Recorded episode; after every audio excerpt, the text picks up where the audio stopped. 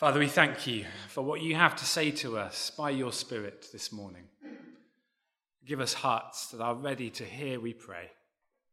Amen.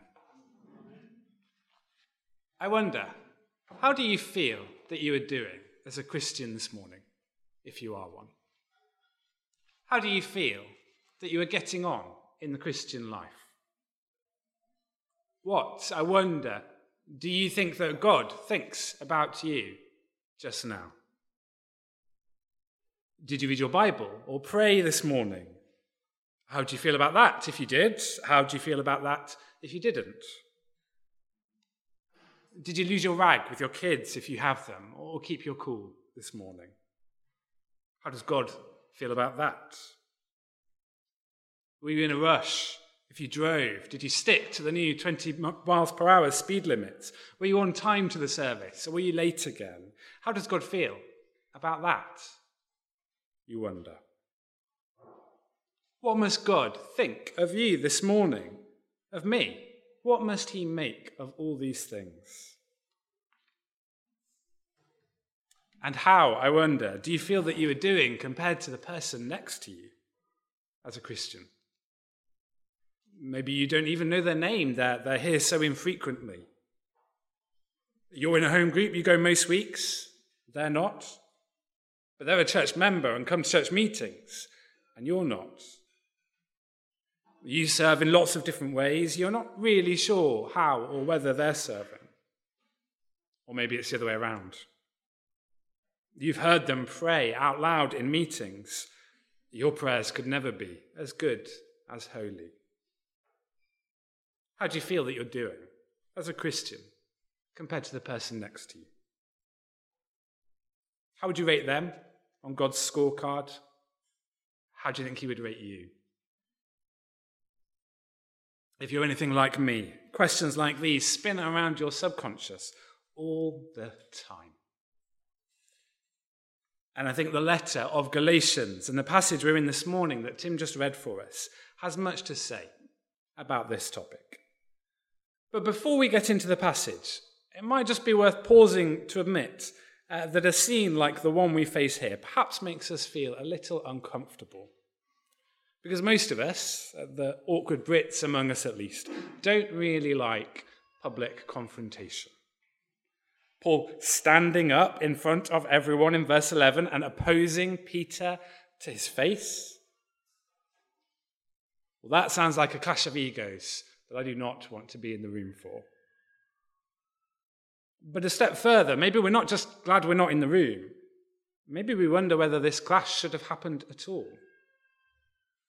Shouldn't Paul have held his tongue, been a bit more gracious, gone to Peter in private, been a bit more accepting, forgiving of the opinions of others?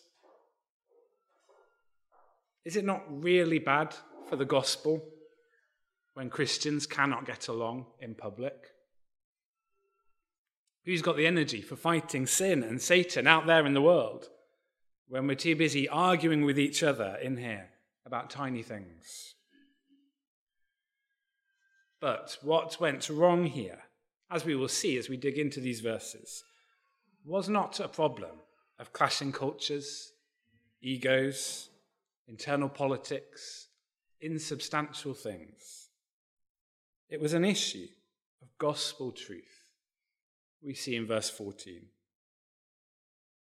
And so, as we come to a passage like this, as probably largely quite a conflict averse people, we must bear in mind that sometimes confrontation is okay, sometimes it is right, sometimes it is necessary for the sake of the gospel. Not every conflict within and between churches is over internal politics, is squabbles over secondary things, is a clash of leaders who should have known better, should have been humbler, should have stayed off Twitter. Sometimes it's an issue of gospel truth. Sometimes the gospel is at stake, as we shall see in Galatians chapter 2 and across this letter in the weeks to come. So let's ride that uncomfortable, uh, conflict averse feeling as we dive into this passage. And we'll see two things as we look at this passage together. And the first is Peter's problem. He was living out of line with the gospel. Peter's problem. He was living out of line with the gospel. In verses 11 to 14. I should probably just say that Cephas in verse 11 is the Apostle Peter, more commonly known as Peter. We've seen already in chapter 1 that he was known to as Cephas. So when you see Cephas, that's Peter. Um, look down with me at verse 12. Uh, For before certain men came from James, he, Peter, used to eat with the Gentiles. But when they arrived, he began to draw back and separate himself from the Gentiles. The church in Antioch was like no other church at that point in history. This young church was a melting pot of cultures, ethnicities, religious backgrounds, traditions. It contained, it contained many Jewish believers who'd grown up in the Jewish faith and traditions and converted to Christ. And it contained many Gentile believers who'd converted from Greek and other pagan backgrounds. And they had enjoyed what seemed like extraordinary fellowship. Jewish believers knowing that they need not follow the ceremonial laws of the Old Testament any longer, that Christ had fulfilled these good laws about eating, washing, cooking, and remembering Peter's vision before he was sent to Cornelius. And so, Jewish believers, knowing, sitting together, united with Gentile believers around the Lord's table and around their ordinary dining tables, relating to Gentiles now, not as foreigners, but as brothers and sisters in the Lord. This church was a church like no other, blazing a trail of gospel freedom and gospel unity but not so much anymore, it turns out. Because a delegation had arrived in verse 12 from Jerusalem, purporting to be from the Apostle James, and they had caused a stir. Do you realize what problems you're causing?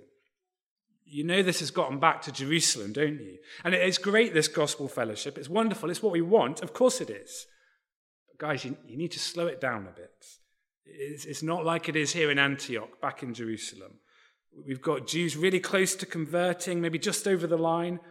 But when they hear that you, the holy people of God, are interacting with low life Gentiles like there's no difference, like we're not set apart, like we're not God's holy people, that's causing real issues. It's a stumbling block. So maybe just, just slow it down for the sake of fragile Jewish converts, for the sake of the gospel. Perhaps they said. And Peter listened. Feeling the pressure, he began to draw back and separate himself from the Gentiles. He shrank back from his Gentile brother and sister believers. And of course, his actions had a big impact. I'm sure more than he intended, more than he realized. For verse 13, the other Jews joined him in his hypocrisy, so that by their hypocrisy even Barnabas was led astray. In this church that had once been gloriously united, a split was beginning to form. Gentile Christians in the red corner, Jewish Christians in the blue. Why? End of verse 12. Because he was afraid. Peter shrank back because he was afraid not because he was convinced by a theological argument, not even because he was concerned for the fragile faith of recent or potential Jewish converts back home. No, he shrank back because he was scared. Scared of those lobbying him, those who belonged to the circumcision group that we will hear about more later on in the letter. He did not want to get on the wrong side of this powerful faction, so he did what he was told. And here's the thing it probably didn't seem like a very big deal. In fact, I'm almost certain it didn't, in Peter's mind. Who eats when and where and how and with whom hardly feels like a matter of first importance. And we as a congregation know well that matters of ethnic integration are complicated. Surely, this can be worked out later. For now, best to go slow. Try to love everyone. Try to keep people on side. But there'd clearly been a bit of a toing and froing uh, for both Peter and Paul. And when Paul found out what had happened, well, verse 11, when Cephas came to Antioch, I opposed him to his face because he stood condemned. Strong words. Really, Paul? Is that not going a bit too far? But then, verse 14 when I saw that they were not acting in line with the truth of the gospel,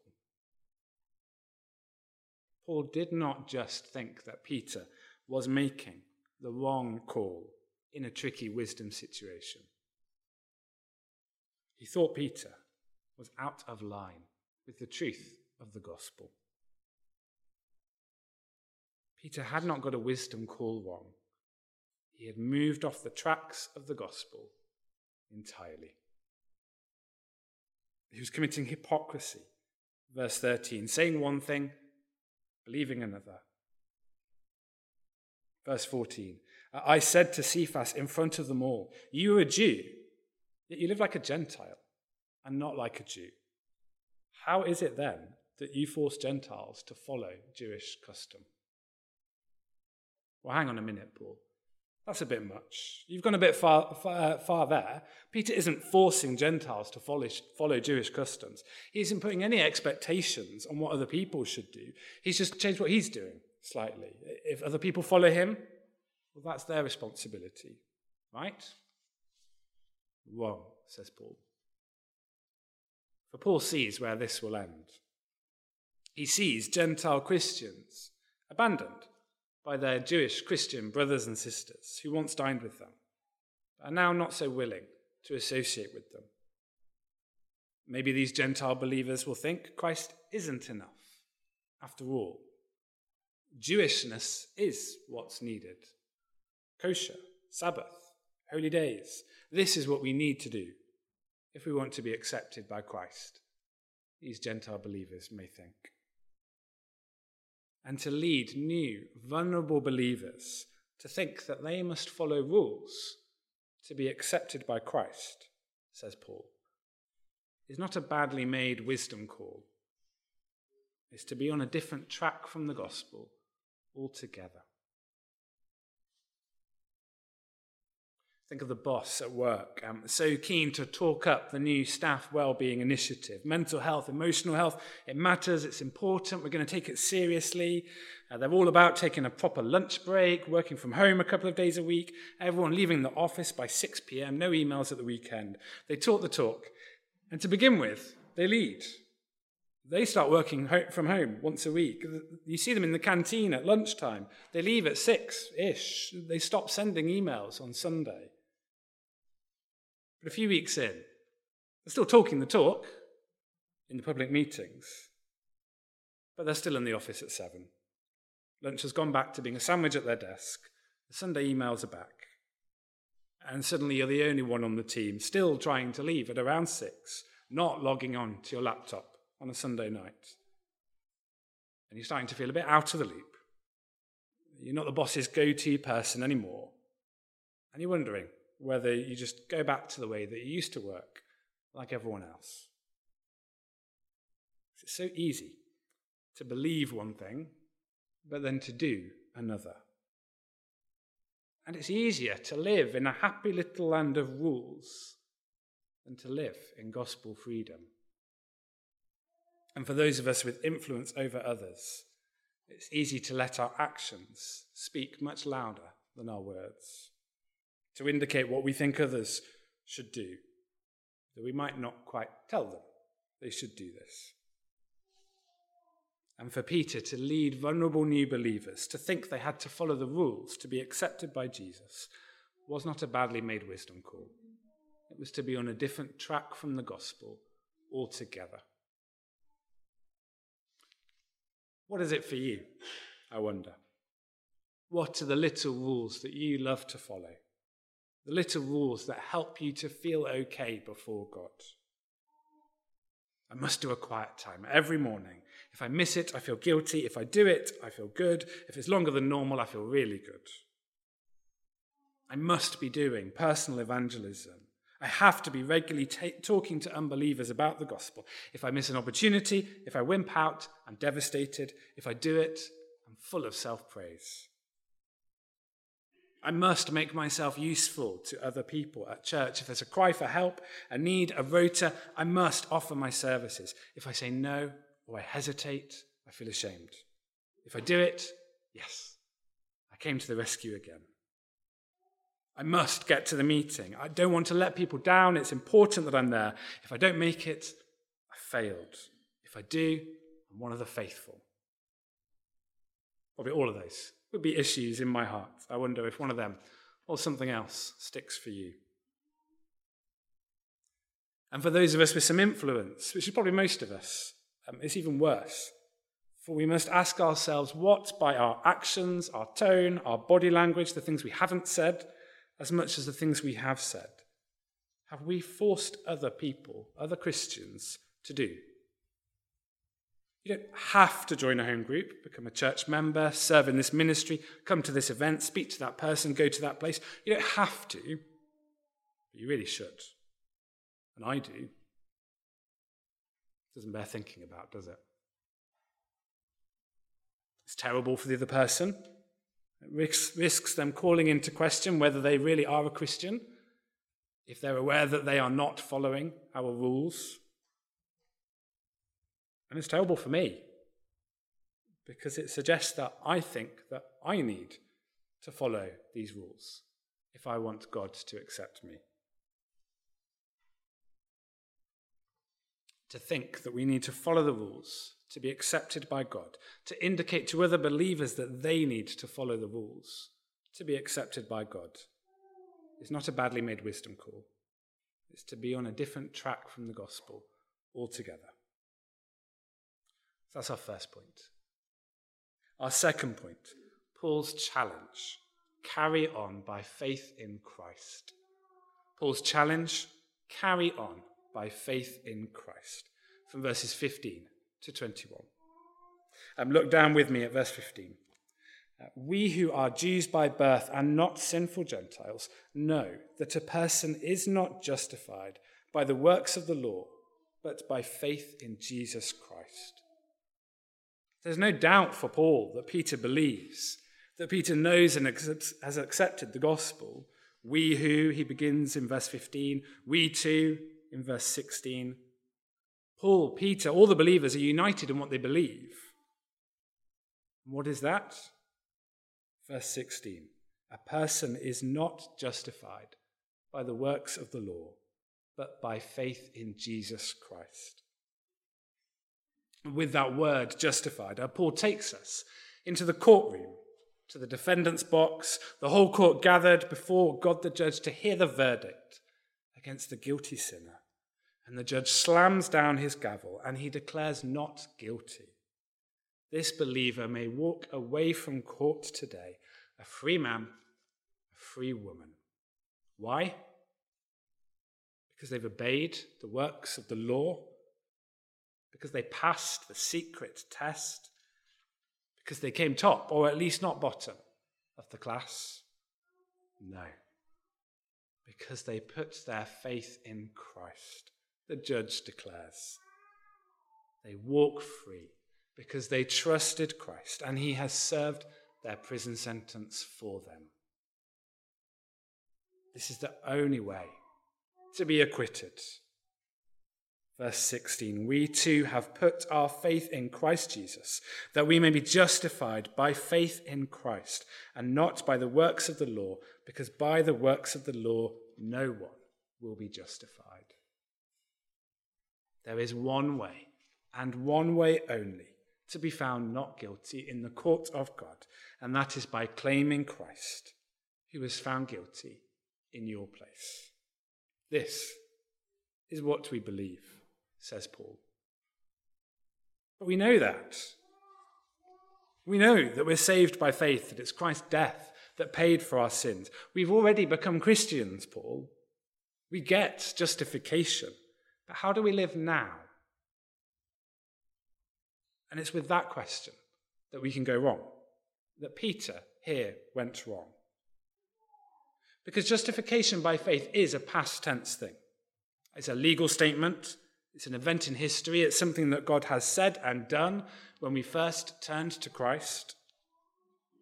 But look down with me at verse 16 and 17 and notice the grammar. We too have put our faith in Christ Jesus, that we may be justified by faith in Christ, and not by the works of the law, because by the works of the law no one will be justified. But if in seeking to be justified in Christ, do you notice the tenses? Maybe, will be, seeking to be. Justification by faith is a past tense thing, but it is also a present tense thing and a future tense thing. Well, doesn't that mean that Peter was right after all? Justification isn't just past tense. It's not just a get out of jail free, go and live how you want now, pass. Well, isn't Peter right after all? How you live does matter. Maybe being more Jewish, sticking with the law, isn't such a bad idea after all. Maybe we should commit more to home group, get ourselves on a rota or two, make sure we don't miss a meeting so that we come a little higher up God's rankings. But look again at verse 16 and consider how that present tense and future justification happens. We too have put our faith in Christ Jesus that we may be justified by faith in Christ and not by the works of the law. Precious treasures are contained in those words, brothers and sisters. Past justification present justification, future justification happens by faith in Christ. There is no work to do. Obedience to the law plays no part. We were saved by faith in Christ. We are being saved by faith in Christ. We will be saved by faith in Christ. There is no place in the life of the Christian for the question Am I good enough for God? For the answer is no. In yourself, you never could be. But in Christ, yes, in Christ, yes, you are. There is no place in the Christian life for measuring ourselves or each other against God's yardstick or our own, for it's all faith in Christ, just faith in Christ, only faith in Christ. We've been saved by faith in Christ. We go on living by faith in Christ. It's so simple and can be so hard to put into practice. And just look at the imagery that Paul goes on to use in verse 19. Uh, for through the law, he writes, I died to the law so that I might live for God. I've been crucified with Christ, and I no longer live, but Christ lives in me. The life I now live in the body, I live by faith in the Son of God, who loved me and gave himself for me. Can't read this and miss the extent of the change that has happened within us. We died with Christ, we live in Christ. It's drastically different. This isn't being fitted with a pacemaker, getting a new hip, getting a new pair of glasses, a little bit to help us on. This is a drastic change. We have died to trying to impress God. We've died to measuring whether we are good enough, whether we will be accepted by Him. And we've taken up a whole new life of faith in Christ a life in which faith is everything and works are nothing. And to get that wrong, says Paul, to lead others to get that wrong is not a wrongly made wisdom call. It's tantamount to standing at the foot of the cross and cursing Jesus like the worst of them.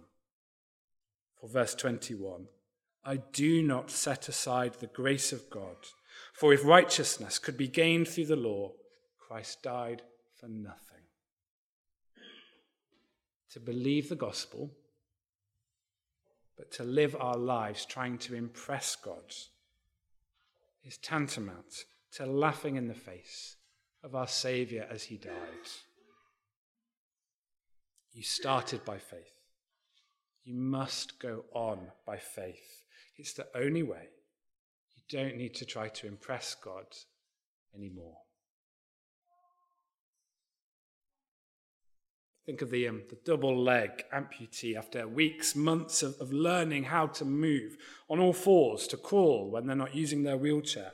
They have life, um, a life changing discovery. They're, they're fitted with two bionic legs, but they won't use them. They refused to attach them each morning. They were doing so well. They were working so hard. They'd come so far, learning to move on all fours. They'd found a way. There was so much progress that they had made, that they could make, if they kept on trying, if they kept working. They could use their bionic legs, they could learn to walk again, but no, they've come too far. They've worked too hard. They won't accept these legs. They don't need them to get around. And they just sit gathering dust in a corner of the room. It would be ridiculous. But so too would be continuing by works when we've been given salvation by faith. We've been saved by faith in Christ. We're to go on living by faith in Christ. We don't need to try to impress God anymore. It sounds straightforward. But we find it hard, don't we? I know I do find it hard to uh, dismantle that scoreboard in our heads. How am I doing today before God? What must God think of me just now? We find it hard not to slip back into trying to impress God and not measuring other people by the yardstick of the law. I have so much to learn in this area, just a few tentative practical suggestions. I think the first, know that you can say no. Know that you can say no. You don't owe anyone anything. No one owes you anything. You owe Christ everything, but he's not asking you to pay him back. So when someone asks you to do something that isn't a direct command of Christ, you can say no, even if that's a really good thing for someone to do. Church won't fall apart because a ministry has to stop, because a meeting gets cancelled, God doesn't need you. The church doesn't need me. We don't need to impress God or each other with our commitment and our service. We can say no to things that aren't a direct command by Christ. We can learn to say no. And second, remember that your gifts are gifts. I used to um, work in school in the language of sort of gifted and talented. It feels very, uh, very intrinsic, very internal. But when you stop and think about it, gifts don't intrinsically belong to us. Of course they don't. They're gifts. That's what the word means. They've been given to us by God. And we so easily slip into self congratulations when we use our gifts, when we feel that we've served well. I did a good job. I nailed it. God must be pleased with me. Praise the giver, not yourself. Praise the one who gave you that gift and enabled you to use it, placed you in circumstances where you could use it. Let's learn to rejoice in God when we've served well and not ourselves. Let's turn every blessing back to Him in praise. A thank you can just begin to shift our minds off of ourselves and what we've done and back onto God and what He's done. So remember that your gifts are gifts. And then finally, fix your eyes on Christ, who has done it all. Fix your eyes on Christ, who's done it all. I think this is the one where the rubber really hits the road for me. I need to learn to spend less time thinking about myself, what I have done, what I am doing, what I am going to do. And I need to spend more time meditating upon Jesus and what he has done, what he is doing, what he is going to do. For he is the eternal Son, there with the Father and the Spirit in the beginning. He's the Word of God who brought the world into being. He is the God who did what no other God in any other religion would ever do and became a human and one of the lowest. He became a human infant, unable to walk, talk, or feed himself for that first year or two, born into a poor family, born into a world that he knew full well would despise, hate, reject, and kill him. And then he hung on that cross, not because he had to, not because the nails were holding him there, not because he couldn't have called down angels to free him, but because he wanted to, because he loved us. But he is the one who the grave could not hold, death could not keep him. His father triumphantly raised him from the grave and later took him up into heaven, where he now sits by the Father's side, reigning, ruling, waiting to return, building his church through his Spirit here on earth, in and through us. Let's not spend our time thinking about me, what I've done, what I am doing, what I will do. Daydreaming, pondering, what does God think of me today? Have I done enough to please Him? Let's fix our eyes on Christ. We were saved by faith. We are being saved by faith. And we will be saved by faith and not by works. Let's pause, and then I'll lead us in a prayer.